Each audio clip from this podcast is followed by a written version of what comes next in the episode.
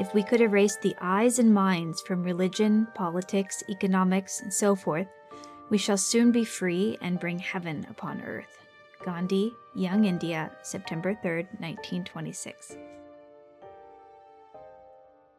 Once again, we're seeing Gandhi being very traditional, using the traditional values of uh, the ancient Vedanta and applying them, which is uh, perfectly natural, to our modern condition. And here he talking not about the external circumstances that we pay a lot of attention to, but about to the inner disposition.